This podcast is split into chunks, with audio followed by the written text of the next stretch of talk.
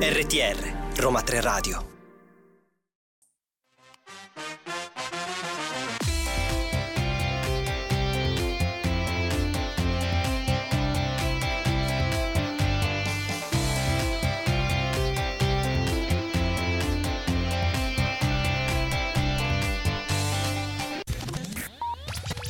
Buon pomeriggio, buon pomeriggio a tutti dagli studi di Roma 3 Radio. Siamo pronti per cominciare un'altra diretta di Listen to You, il programma diretto e curato dal centro Europe Direct dell'Università degli Studi Roma 3. Qui a fianco a me non immaginate chi c'è, o forse già lo sapete.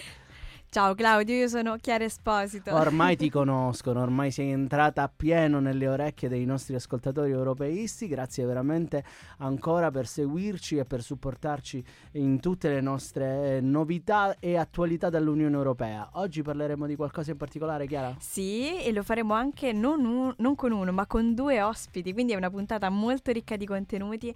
Ve ne spoilerò alcuni. Parleremo del Fondo di solidarietà, quindi eh, vedremo anche un po' la questione nazionale e eh, i riflessi che l'attività dell'Unione Europea ha sul, sul concreto. Parleremo di materie prime, parleremo di interoperabilità, però ecco, non ci dilunghiamo. Assolutamente no, vi ricordiamo di seguire tutti i profili di Roma 3 Radio e adesso diamo spazio alla musica.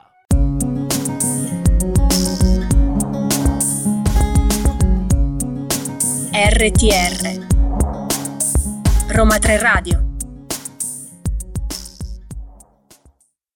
In fondo a parlare di Unione Europea, l'attualità, affrontare l'attualità dell'Unione Europea significa anche affrontarla sui territori, cioè come l'Unione Europea agisce concretamente nelle nostre regioni, nei nostri comuni e soprattutto quando questi comuni e questi territori hanno princi- necessità. necessità, difficoltà, vero Chiara? Sì, assolutamente, infatti abbiamo scelto per questa nostra rassegna, come ogni lunedì, di partire dal particolare, di avere uno sguardo, sì, globale, ma calarci nei territori territorio. Abbiamo fatto soprattutto il riferimento all'alluvione eh, che c'è stato in Emilia Romagna, l'abbiamo letto su tutte le cronache, ma eh, anche l'Unione Europea se ne è interessato, soprattutto attraverso il Fondo Europeo di Solidarietà. Rispondendo alla richiesta del governo Meloni è stato dato il via libera ad un anticipo. Appunto si tratta eh, di un modo per alleviare l'onere finanziario causato dal disastro naturale e i fondi stanziati sono di 94,7 milioni anni. Parliamo però delle finalità, perché ecco, alleviare l'onere finanziario forse è un modo troppo serioso, eh sì, troppo burocratico. Troppo aulico, dai, per i nostri ascoltatori. Cerchiamo di dare dati concreti. Si andranno a ripristinare le infrastrutture, quindi già l'attività in atto, eh, questo lo possiamo già vedere, ma andiamo a potenziare questi, questi interventi finanziando anche servizi di soccorso e operazioni di pulizia, perché insomma il fango lo abbiamo visto su tutti i telegiornali, quanto è stato invasivo. E e eh, a maggior ragione qualora si c'è stato un danno al patrimonio culturale. Esatto, quindi anche la protezione di quelli che possiamo considerare gli elementi fondamentali di questi territori. Ma andiamo a vedere insieme di che cosa si tratta il Fondo di solidarietà. Innanzitutto è un dispositivo fuori bilancio eh, quindi fuori il quadro finanziario pluriennale dell'Unione Europea, che permette di mobilitare fino a 500 milioni di euro all'anno, oltre ai fondi chiaramente eh, non spesi nell'anno precedente per vanno coprire a esatto, vanno a sommarsi per coprire appunto eh, questi costi per la ricostruzione.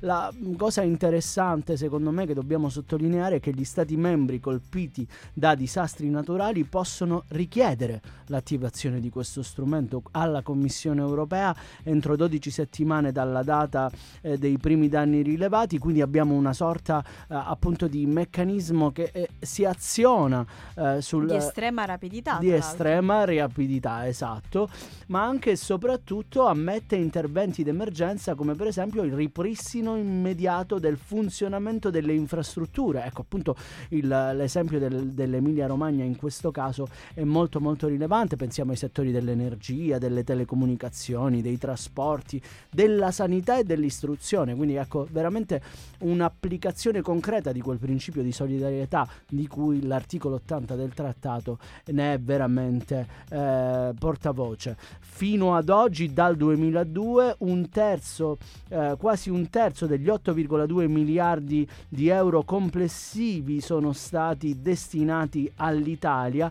eh, quasi un doppio della Germania, seconda beneficiaria eh, di questo strumento eh, per quanto riguarda appunto i disastri eh, e i disastri intervenuti. Ma ne abbiamo anche una visione un po' più ampia, vero Chiara? Assolutamente, perché l'abbiamo, l'abbiamo detto, l'Unione Europea cerca di avere sempre una prospettiva orientata al futuro e purtroppo tenendo conto dei cambiamenti climatici in atto, gli stessi commissari, la eh, commissaria per la coesione e per le riforme Elisa Ferreira eh, ne ha parlato, ha detto che i cambiamenti climatici stanno aumentando la frequenza e l'impatto delle catastrofi naturali, quindi in poche parole il fondo di eh, solidarietà ha anche uno sguardo prospettico e cerca di prevenire. Sicuramente è un grande segnale da parte dell'Unione, un grande segnale per l'Italia.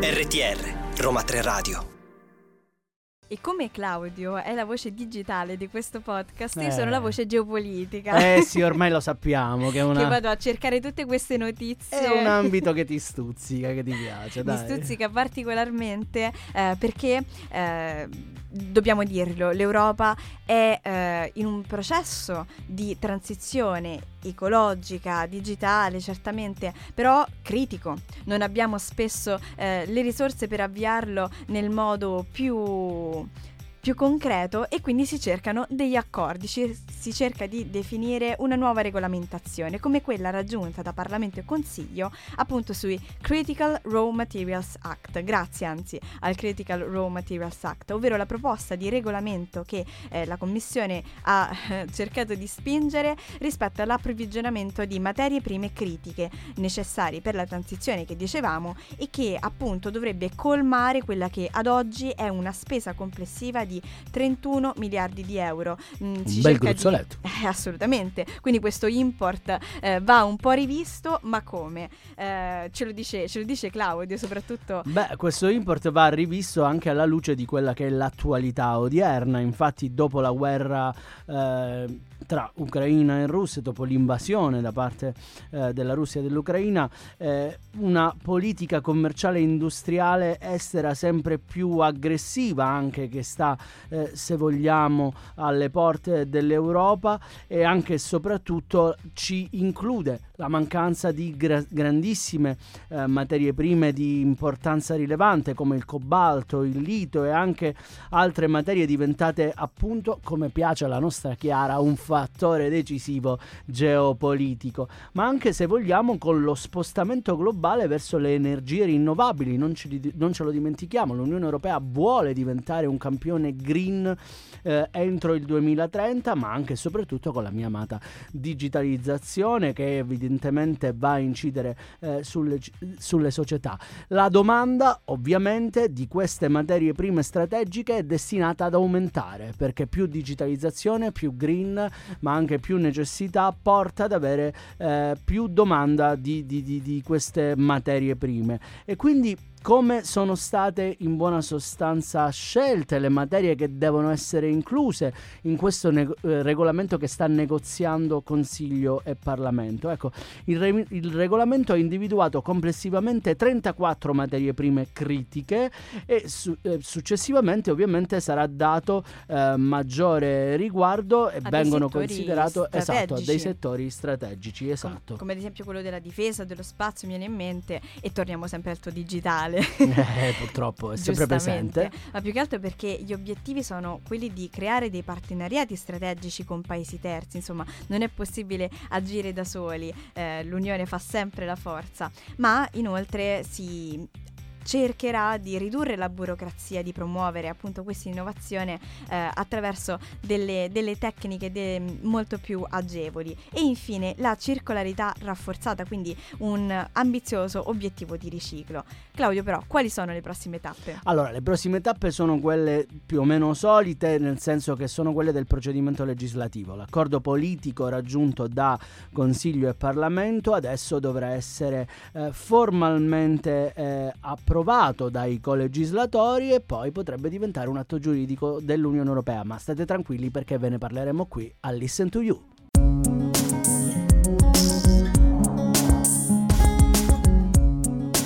RTR Roma 3 Radio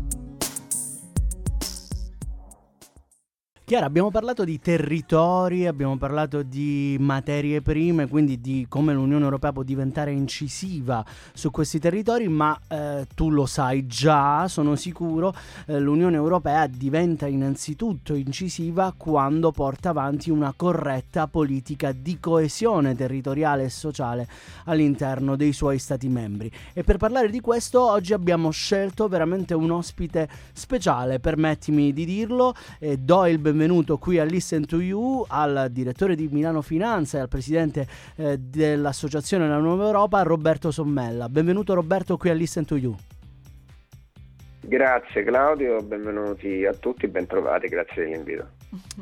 Roberto, abbiamo scelto di eh, chiamarti qui in trasmissione, ti ringraziamo per parlare di un progetto che la Nuova Europa sta portando avanti eh, con TUCEP, WITAB e DigiCivis, eh, che, eh, DigiVis, scusate, che si pone infatti un po' un obiettivo secondo me eh, molto ambizioso, cioè stimolare nei giovani la conoscenza della politica europea eh, di coesione. Ecco, qual è il tuo punto di vista al riguardo?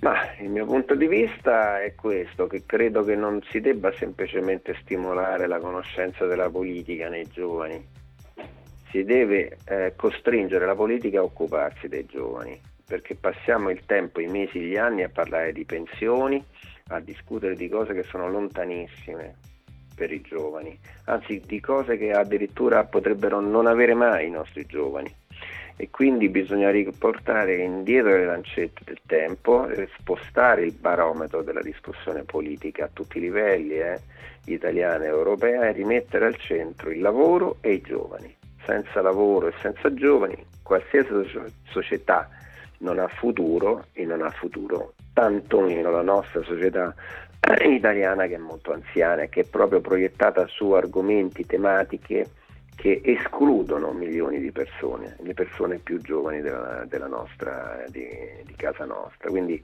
il, quello che fa eh, la nuova Europa insieme ai suoi partner è molto importante, ma non perché io ne sia il presidente della nuova Europa, perché è uno sforzo ancora molto diciamo, limitato perché lo facciamo noi e altre associazioni, ma insomma non tutta Italia, di eh, rimettere al centro dell'attenzione del dibattito italiano ed europeo i giovani, la cultura giovanile, i sentimenti giovanili eh, e anche le eh, opportunità che i giovani possono cogliere in Europa e che non conoscono proprio perché c'è anche un problema di scarsa conoscenza eh, di queste opzioni lavorative, sì. professionali, didattiche. Tra l'altro colgo l'occasione per dire che L'evento del 30 novembre che si farà allo Spazio Sassoli a Piazza Venezia è un'occasione di incontro e in quell'occasione tra l'altro sarà possibile leggere la rivista della Nuova Europa, che è una rivista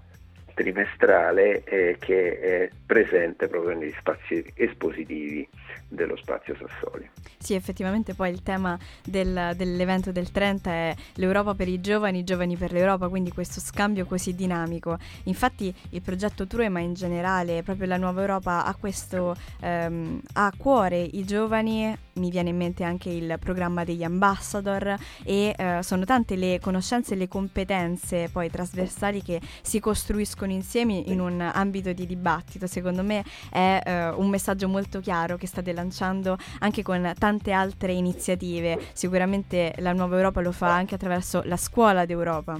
Se volete saperne di più, continuate ad ascoltarci e ovviamente sentirete anche Roberto Sommella.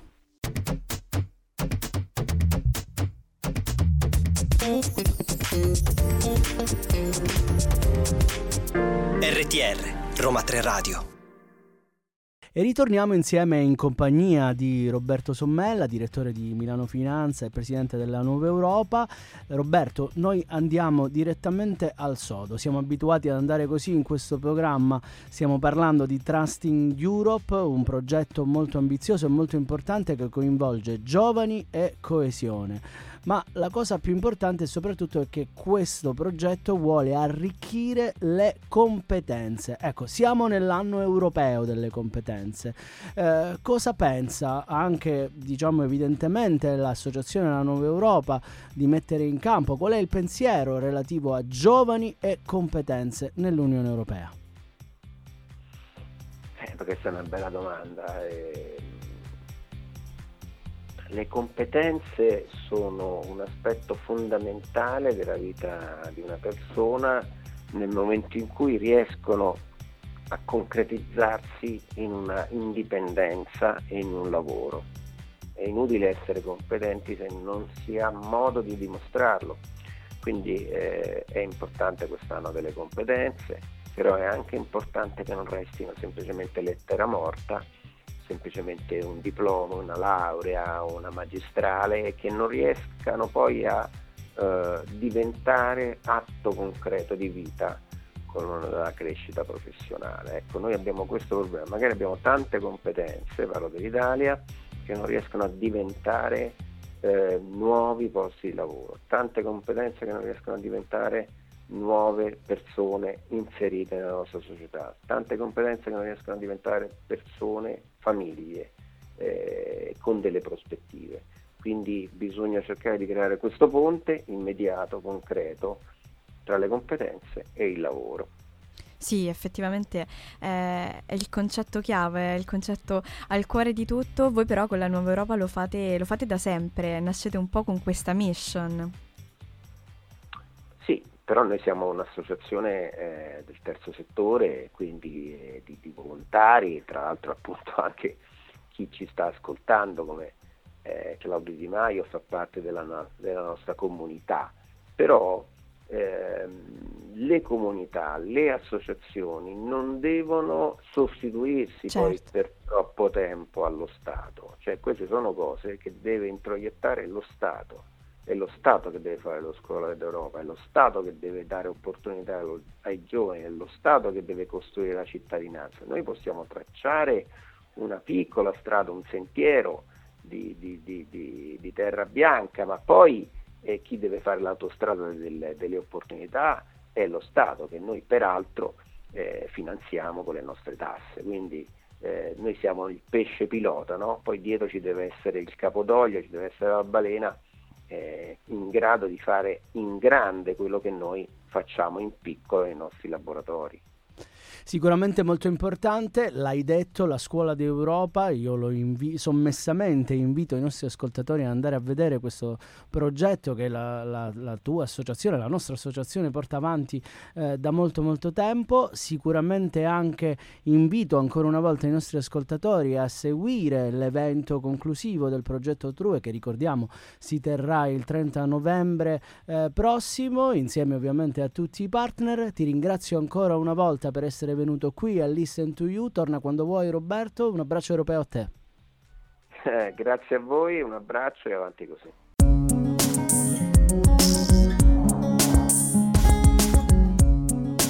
RTR Roma 3 Radio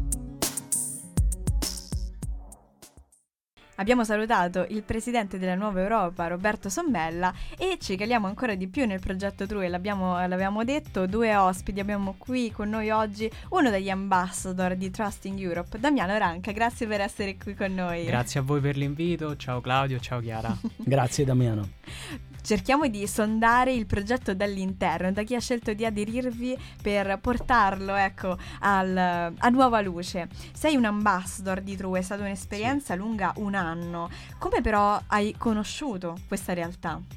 E questa realtà è nata in maniera inaspettata in università grazie al professor eh, Raffaele Torino. Durante una sua lezione ci ha proposto in maniera così eh, inaspettata questo progetto che nasceva un anno fa e era proprio a, agli albori. Non sapevamo cosa dovevamo fare, però ci ha detto buttatevi e l'abbiamo fatto. È stata una bella esperienza. Quindi diciamo che ti sei approcciato alla coesione territoriale, a queste competenze un po' con, eh, con la curiosità no? esatto, di, esatto. Di, di, essere europeo. Ecco, mh, mi piacerebbe sapere dalla tua viva voce, sappiamo che sono stati affrontati molti temi riguardanti la, la politica di coesione, ecco, ma quale tema ti, è, ti ha più solleticato questa curiosità? Ecco. Sì, il, ehm, il progetto True ha come punto cardine quello di informare eh, attraverso una conoscenza approfondita di questi temi. I fondi di coesione sono eh, dei fondi che arrivano al territorio, al cittadino in prima, in prima battuta e quindi sono fondi che ogni persona, ogni individuo può cercare di eh, capire, può cercare di fare la propria parte. Di metterli a frutto, esatto, no? Esatto, Conoscendoli si può capire come la propria amministrazione locale, comunale, mette a frutto, i, mette a terra i fondi europei e come i fondi europei eh, cercano di eh, mettere in concreto i valori dell'Unione Europea sul territorio, sul, sulla propria comunità. L'avete, l'avete, poi esplorato soprattutto in riferimento alla coesione per lo sviluppo del Sud, ad esempio, in una Sì. delle varie giornate della coesione che avete dedicato appunto nel progetto True alla divulgazione di questi temi. Poi avete fatto anche tanti laboratori, quindi esperienze un po' più di workshop, un po' più dirette, riservate a voi ambassador, giusto? Esattamente, non abbiamo parlato solo di coesione, non solo di competenze eh, più tecniche, ma anche competenze laterali, quindi come scrivere un articolo, come parlare in radio, come cercare di, che mi è tornato utile, come cercare di ehm, arrivare a una comunicazione anche social, insomma. Eh, non è stato solo tecnicismi o solo parole insomma da corso universitario. Senti Damiano, io ho capito che tu una sorta di bagaglio te lo sei creato, no? D'accordo? Quindi sei veramente un esempio concreto, ti ringrazio doppiamente di come effettivamente arricchire le competenze in maniera variata può venire utile nell'Unione Europea. Ma tu, io faccio sempre la zanzara, ma tu queste competenze come ti attendi di metterle a frutto? Eh, guarda, ti rispondo in tre direzioni, in tre direttrici. Sicuramente in università sono competenze che tornano utili, sono competenze specialistiche che eh, nei corsi di studio non vanno, eh, non vengono raccontate, ma che possono tornare utili anche in sede di esame. Secondo poi è nel progetto vero e proprio, il progetto ha canali social, ha siti online, ha la possibilità di raccontare queste cose che abbiamo imparato. E in, terzo- in terza battuta il territorio, lo dicevo prima, lo dicevate prima anche voi, eh, è lì che queste competenze vanno eh, ad affermarsi veramente. Io ti ringrazio, sei stato una preziosa voce dall'interno, l'abbiamo detto, e sicuramente lo approfondiremo ancora, questo ruolo dei giovani nell'anno europeo delle competenze.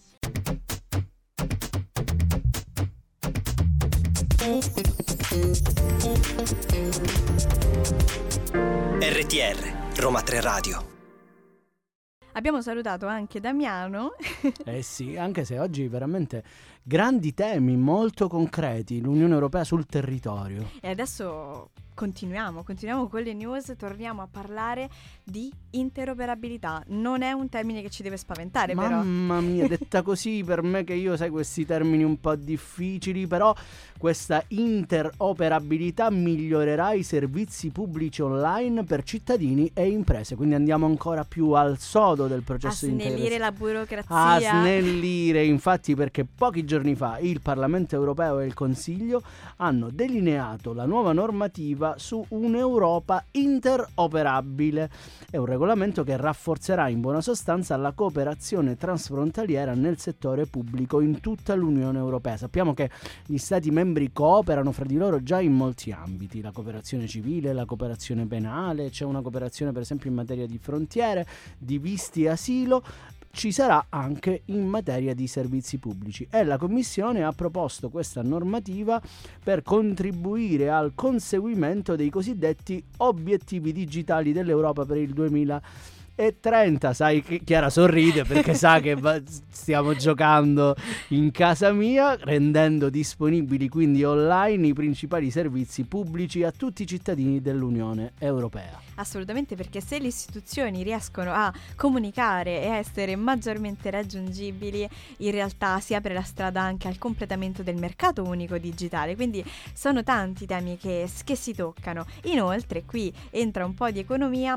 eh, vengono eliminati, dobbiamo dirlo, gli oneri amministrativi, eh, ma anche ostacoli giudiziari, organizzativi. Insomma, si cerca tramite dei software open source eh, e liste di controllo di comunicare tra Stati membri, avere una linea comune e soprattutto, dobbiamo dirlo, agevolare i cittadini che vogliono spostarsi, quindi che non si trovano soltanto eh, magari in Italia e restano in Italia. Vero? Infatti ci saranno molti vantaggi, noi sappiamo che la cittadinanza europea essa stessa si fonda sulla libera circolazione, ma pensate quanto potrebbe diventare complicato essere cittadino dell'Unione Europea se i nostri servizi di una cittadinanza che si basa molto più sulla residenza che sulla provenienza, non dialogano fra loro, quindi qualcosa che va oltre i vantaggi economici e i miglioramenti in termini di efficienza perché questa proprio esperienza del cittadino europeo mobile ci mostra appunto eh, quali vantaggi si possono ottenere da avere una pubblica amministrazione digitale ma che comunica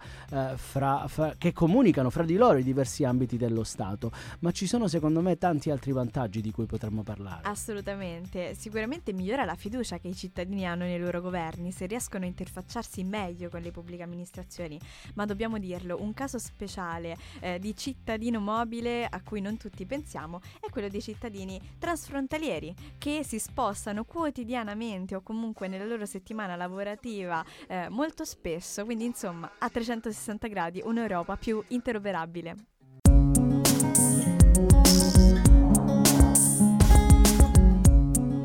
RTR Roma 3 Radio E chiudiamo questa puntata sulle note dei bandi e degli eventi. Oggi... Che bello! Oggi, come sempre, Claudio, felicissimo, soprattutto perché sono due bandi molto interessanti e molto diversi tra loro. Sono sicuro che c'è un pizzico di geopolitica anche qua. sì, però lo lascio a te. Io parto dall'agricoltura, parto da quello che eh, la Direzione Generale Agricoltura e Sviluppo Rurale cerca di fare con un invito per azioni di informazioni ai cittadini. Infatti la, polico- la politica agricola comune non è mai raccontata abbastanza. E eh, l'obiettivo di questo bando è proprio cercare di eh, spiegare alla cittadinanza quanto il sostegno europeo si stia rivelando cruciale nel processo di transizione verso sistemi eh, produttivi alimentari sostenibili, ma anche mh, rispetto alla sicurezza alimentare mi viene in mente, rispetto alla resilienza dell'agricoltura, una parola un po' abusata ma in questo caso molto molto significativa, e anche sostenendo i giovani agricoltori. Il budget è di 4 milioni di euro, saranno erogati in forma di sovvenzione eh, per sovvenzioni eh, sicuramente ad organizzazioni, a consorzi che cercheranno di avviare delle campagne informative della durata di 12 mesi.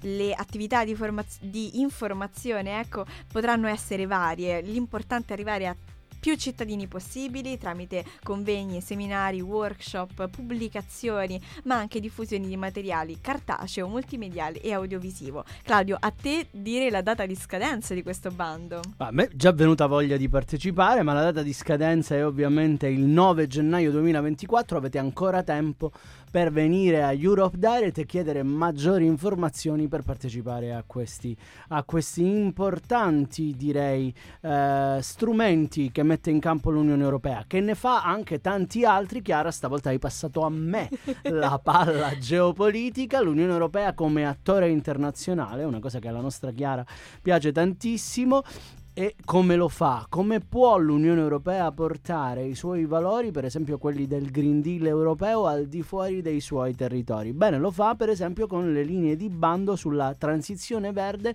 in precisi conten- continenti che collaborano con l'Unione Europea, anche se vogliamo con la politica europea di vicinato. Ed è in buona sostanza quello che leggiamo nel bando Switch Asia 3, che è nel quadro Indici. Indici è uno strumento per operatori non addetti ai lavori che l'Unione Europea porta avanti nella cooperazione allo sviluppo. Quindi eh, è uno strumento ancora prima che è politico di natura economica per inquadrare i paesi che possono collaborare con l'Unione Europea all'interno appunto di strumenti e di politiche che la stessa Unione Europea porta avanti. Questo programma supporta in concreto l'implementazione nei paesi beneficiari della dimensione esterna del Green Deal europeo, garantendo che questi strumenti finanziari disponibili sul mercato possano rispondere alle reali esigenze delle piccole e medie medie imprese e i consumatori siano anche in questo caso agevolati nelle loro scelte consapevoli e protetti, se vogliamo,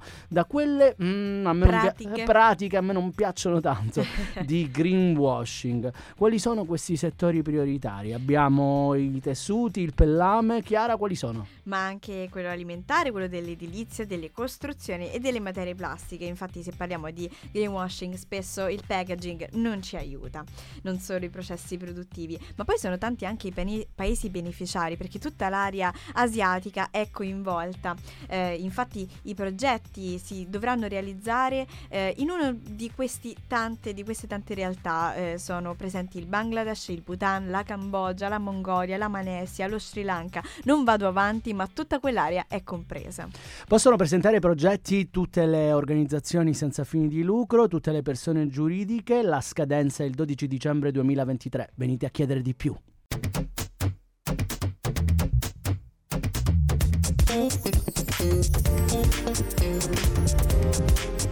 RTR Roma 3 Radio Effettivamente devo dire Chiara oggi ci hai portato, mi ha aiutato a portare anche i nostri ascoltatori in giro per l'Europa sui territori dell'Unione Europea. Ma per chi volesse approfondire ancora di più magari qualcosa di concettuale sull'Unione Europea, noi ricordiamo sempre che ci sono tanti piccoli eventi che possono essere seguiti anche in streaming attraverso i profili di Europe Direct Roma 3, in particolare Europa in Libri. Ricordiamo che ci sarà un prossimo appuntamento, vero Chiara? Sì, il 23 novembre alle alle ore 9. Ah, quindi svegliatevi con il caffè. Sveglia presto, però c'è la diretta YouTube, quindi Ovviamente, comodamente dal letto. Esatto, ovviamente gli appunti debbono essere presi necessariamente su un taccuino europeo, ricordiamocelo. Ma soprattutto vi ricordiamo di passare in via Ostiense 159 per chiedere tutte le informazioni, tutti i dubbi, tutte le questioni sull'Unione Europea. Troverete me, Chiara Valentina e tutti gli esperti del nostro Europe Direct a rispondervi. Una cosa molto molto importante. I social. Eh, esatto. Oh, sì, sì, arriviamo alla mia materia non solo seguire i social di Europe Direct, ma anche i social di Roma 3 Radio, perché noi siamo come sempre, come ogni lunedì, qui ospitati eh, dalla magica emittente dell'Ateneo dell'Università di Roma 3. Eh, ringraziamo anche la regia, che dici Claudio? Ma assolutamente sì, ci vuole un abbraccio europeo al nostro regista, al nostro Gaetano, ma soprattutto un ringraziamento a Roberto Sommella, un abbraccio europeo anche al nostro Damiano, ma soprattutto quello più grande va a voi che ci seguite seguite ogni settimana. Un abbraccio quindi enorme a tutti quanti da Claudio Di Maio e Chiara Esposito. A Ciao! Lunedì.